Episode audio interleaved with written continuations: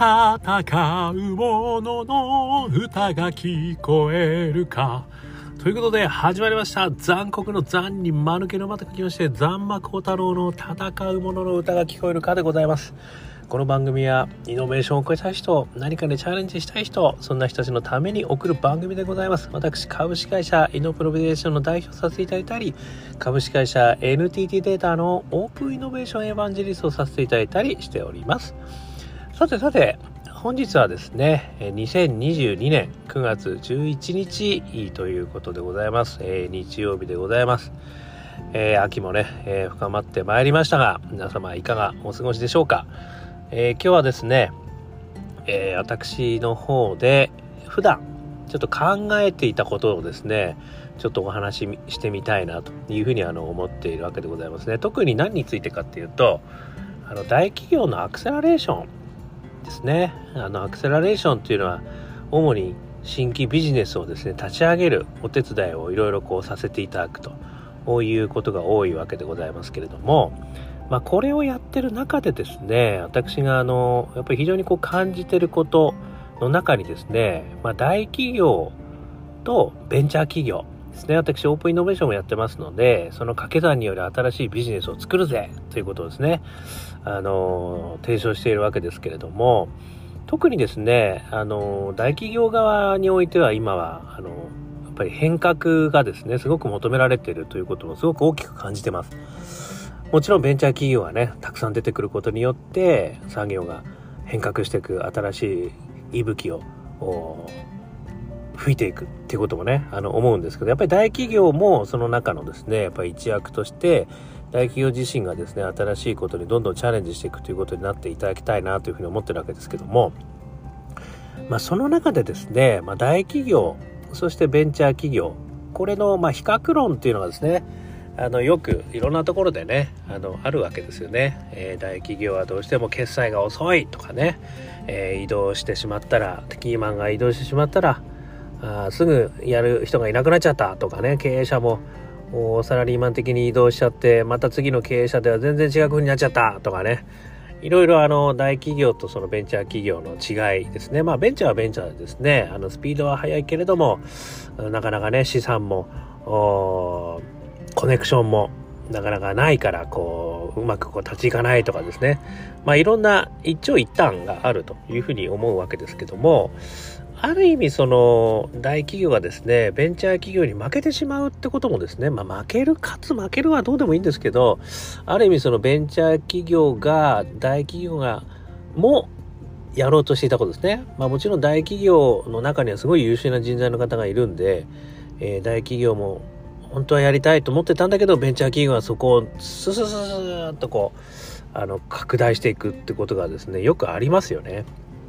でそれは何なんだっていうところをですねちょっと私がいつもすごく悩んでるんですけどもあの今日はねその一つをですねお話ししてみたいというふうに思ってるわけですね。別にどっちを応援するとかどっちがいい悪いという話じゃなくてですねあのまあ大企業がですね、えー、ベンチャーのようになるためにはもしくはなぜ大企業がベンチャーで負けてしまうのかっていうところのですね、一つの理由になんじゃねえかなっていうところがちょっとありまして、えー、今日はそれのお話をしたいと思ってます。えー、その一つはですね、まあこれ全てではないと思うんですが、結構大きな部分を占めてると思ってるのは、私はですね、回転数かける時間。これがですね、やっぱりその大企業の中で確保するのが難しいんじゃないかというふうに思っているんですよね。で、この回転数っていうのは何かというとですね、あの、リーンスタートアップにおける試行錯誤の回転数ですね。これはもう、死ぬほど皆さんね、イノベーションやってる方はもうイノ、あの、もう基本の木としてリーンスタートアップで仮説と検証を回すんだってことをね、あの、言われているし、分かっているとは思うんですけども、実際大企業の中にこう入ってやってみるとですね、やっぱりこの回転がしないんですよね。これがなかなかやっぱりすごく私もご支援していてすごく難しい。というところは何回もこう感じてしまうんですよね。で、この回転というのはやっぱりこう仮説作って、ある意味そのヒアリングをしていくとかね、現場にこう、実際にこう、確認にしに行くとかね、実際にやってみるとかですよね。まあそういったところがですね、あの、やっぱりなかなか1回回すとか2回回すとかって言うんですけど要は仮説例えばまあ紙芝居を使ってそのユーザーの方にこんなんどうすか？みたいなね。もしくはなんかモック作ってねこう作って使ってみてくださいとかね。もしくはまあヒアリングでもいいんですよね。こういう感じなんですけどね。みたいな話しててもなかなかですねそれがたくさん回せるか回せないかがやっぱりすごく大事ですよね。でよくねあのベンチャー企業の方々はもうすぐにこうマシン線とかねもう喋るより先に作るみたいな話ありますよね。でそれをこう作ってで使ってもらってフィードバックもらってどんどんまた次のものを作っていくみたいなまあこういうどんなやり方もいろいろあると思うんですけどもやっぱりこの回転が回るかどうかですよね自分の仮説をいかにこう検証できるかどうかっていうこのスピード感ここがですねやっぱりなかなかこう大企業の中にいると高められないなっていうのは私は実感として思ってしまうところではあるんですよね。でこれあのまあ、なんでなんだろうっていうところをちょっと考えるとですねやっぱりその非常に大きいのはあの既存のお客さんいるっていうことが結構大きいですよね。まあこれはメリットでもあるんですけどもあのやっぱり既存のお客様として大切だからこそなかなかこう聞きに行けないみたいなことがね結構あるんですよね。あの割とこう全然新規の人がねこうすっとんきょうに入ってきてこう空気を読まずに聞くみたいなことはね割とできたりはするんですけどもそういうの気にしすぎてねでも言ったらうまくあのね聞かせてくれることもたくさんあるんですけどね。まあそういったところがあったりですね。あとはそのもう一つはどうしても大企業の中でねあのまあ稼働がこう他のものもやりながらこれもやってるっていう状況がやっぱり多いのでなかなかそこにこう時間かけられないっていう話があるんですよね。だから、まあみんながね、こう、ワーキンググループとかで立ち上がってやっても、みんなが集まるのがせいぜい週に1回できたらいいよね、ぐらいな感じでやってるのと、もう全身全霊それにこう、稼働をかけてやっているそのベンチャー企業だと、やっぱりスピード感全然違いますよね。検討のスピードも違うし、仮説検証のスピードも違ってくると。いうことで、どうしてもこの回転数が負けちゃうってことがあると思うんですよね。で、これをどう確保するかっていうことは、今言ったあの、大企業におけるね、そのやり方の裏返しをどう確保するかってことにもかかっているんですよね。まあ、例えば、あの、全稼働をやっぱりもうそれに集中してやるとかね。あとは、あの、もうお客様のところも、もう営業担当とかもすっ飛ばしてやっちゃうとかね、ちょっとこれね、すごく問題が起こることも私何回も叱られたことあるんですけど、後でね、まあうまいやり方もあるわけですよ。ね、ちょっと実は他の県で行ったんだけど、ついついこんな話になっちゃってとかね、なんかたまたまランチに行っちゃったらこんな話になっちゃってとかいろいろ言い方あるんですけど、なんとかこれをね、あの、確保するってすごい大事なんですよ。まあこれ一つ目が回転数ですね。仮説検証の回転数と言ってもいいかもしれないですね。これが一つ目。それから二つ目がですね、時間。ね。と私は思ってるんですよね。でこの時間っていうのはあのまずそのイノベーションとかねあの今までにないものを作りたいというものに関しては特に時間かかるよっていう話がね一つあると思うんですよね。であのまあこれもいろんなとこで言われてる話はありますけれどもあのどうしても短期的な観点でこう大企業の中では評価をしてしまいがちになってしまうんですよね。まあその理由があのいろいろあるんですけどねこれもまあある意味その大企業の中におけるあのミッションとしてねやっぱり大きいビジネスの方がどうしてもねそれはもうあの飯の種になりますからそっち側に今年いくら儲けるんだとかねいうのはもちろん大事ですよね。だそこと切り離してやれるかどうかっていう話がまず一つは出てきますよね。まあ、最近は随分両利きの経営みたいな話もね、浸透してきてるから、あの、切り離してやろうっていう話はあの出てきてるもののですね、とはいえ、あの、成果どうなってんのっていうか、もう幹部聞きに来る問題っていうのはですね、結構出てきちゃうんですよね。で、まあなぜならばというところいろいろ理由はあるんですけどね、あのやっぱローテーション、人事ローテーションがね、やっぱりどうしてもね、2、3年っていう話がね、やっぱ大企業の中であるみたいな話もあったり、まああとはどうしてもですね、その、まあこう評価の基準ですよね。上に上がるためには短期でやっぱり利益出すとか新しいことをあのしっかりした大きいビジネスをねちゃんとやり抜いたみたいなことがやっぱり評価に大きく響くのでどうしてもそっち側にねあのやっぱりこう当然大企業の中で出世したいと思うのは、まあ、もしくはお金をもらいたいっていうのはこれも人の常だと思います。人の業だと思いますんで。それはどうしてもあるのでやっぱりそういう風にこうなってると仕掛けがなってるとですねそっち側に行っちゃうんですよね。だからなかなかですね実は一つの案件をずっとやり続けるっていうのはこれ難しいですよね結果が出ないでやり続けるってすごい難しいですよね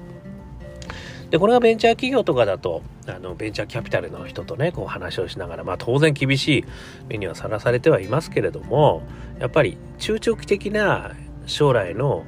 ところに向かって資金をこう供給し続けるということがねまあありますよね。だそういう形がなかなかその大企業の中ではですね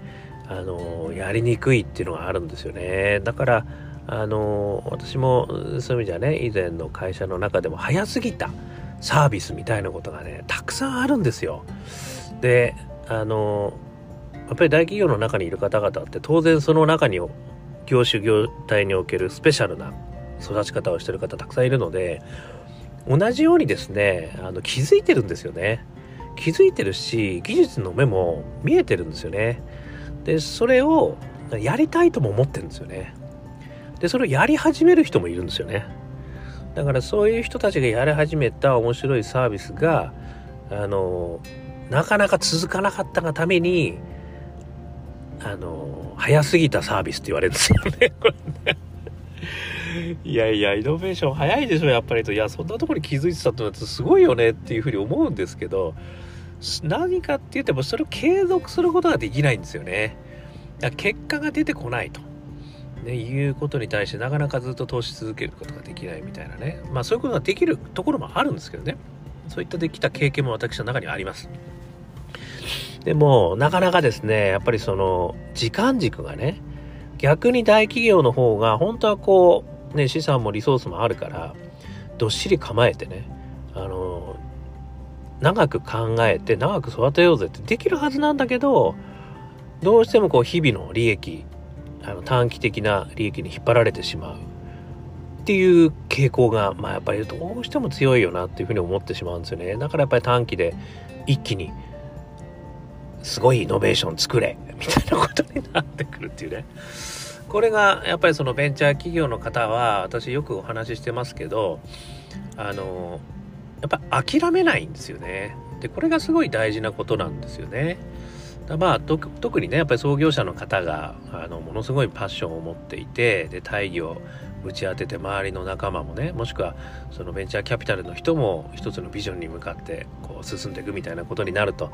結構長い間ねあの潜伏しながらやるってこともありますしあとは成功したベンチャー企業の方に聞くと必ず諦めなかったからって言いますよねそれはやっぱり長い時間がかかってるんだけどでも必ずこういった世の中が来るっていうことでやってるんですよね。でそういうふうに思ってる人が大企業の中にもいるしベンチャーにもいると。でもベンチャー企業の方はそれをこう続けていくことができるしなかなか大企業の方はやっぱりいろんなこう人たちの関係があってですね上と下の関係横の関係もあってですねなかなか続けることができないこれがやっぱりこう悩みなんじゃないかなって私は感じているんですよね。なので、あの一つ目は回転数ですね。これは試行錯誤の回転数。これをどれだけ回すことができるかですね。そして二つ目が時間軸ですね。これを中長期の時間軸として捉えることができるか。で、それによって、これ回転数かける時間イコール試行錯誤回数になると思うんですよね。だから、要はその長い間ですね要はスピードのある回転をガーかけてるのを長い間続けられるかってことだと思うんですよね。だそうすると、まあ、そのアイデアがですねなんか最初は違うアイデアだとしても自然にこうどんどんどんどんアイデアが淘汰され淘汰され淘汰されていいアイデアのところにこうたどり着くことができると。いうふうになるんじゃないか。もしくはねタイミングが合ってなかったとしてもそのタイミングが来るまでねずっとこうあの全然儲かってないけど続けてタイミングが来た瞬間にバーン跳ねるみたいなね。まあ、例えばあの、ズームのサービスとか、あれはもうコロナというタイミングが来たから、あれが行ったわけですよね。だから、まあ、ある意味偶然性っていうことが非常にあの、まあ、読み切ったとかってね、言う人もいるとは思いますけど、でもやっぱり、こう進化の過程は偶然性の連続だというふうに思いますので、ある意味その試行錯誤をどんどん繰り返しているっていう状況がやっぱずっとこう続いてるとそれがいつかどっかのタイミングで何かに引っかかってこう跳ね上がると。いうことがねどうしてもこうあるのかなって気がするんですよね。そこはやっぱり効率的な経営をこうやるその大企業というところがまあどうしてもあの構造上そういうことにね巻き込まれてしまうってことがやっぱどうしてもあるかなっていうふうには思ってはいるんですよね。なのでよくその言われるのが、まあ、経営者ですよね。これトップがやっぱりそういう両利きの経営をしなきゃいけないみたいなことですね。あのよく言われてるというふうに思うし私も全くその通りだというふうに思うんですよね。だからもう一つの探索の方ですかね。こう探索の方はあの評価の基準もあの変えてねもしくは組織的なあ場合によってはこう中身も変えて制度も変えてそして評価も変えてみたいなねあのことで、まあ、よく出島みたいなことも言われたりもしますけどそういう形の中でやっていく。いうこともねいろんなチャレンジはねあのしてるというふうには思うんですけどもただやっぱりこう前々から私言ってる通り経営者が変わらないとやっぱりそれは変わらないんだよと。いうふうに言っちゃうともう考えをねやっぱり思考停止になっちゃうので私はそれでもねあの私もトップでも何でもなかった幹部でも何でもなかったですけどもやっぱその中でこの回転数と時間これ試行錯誤回数をいかにこうキープしていくかしかも長期にわたってですよねそういったことをあの中でこう考えることがやっぱり大事なんだと思うんですよね。でその中でいかに動くかと。まあいろんなねあのインターナルマーケティングの話を前にはさせていただきましたけども上司を味方にするための方法とかね。あの年末年始の飲み会には必ず参加するとかですね。いろんなアングラな方法はたくさんあるんですけど。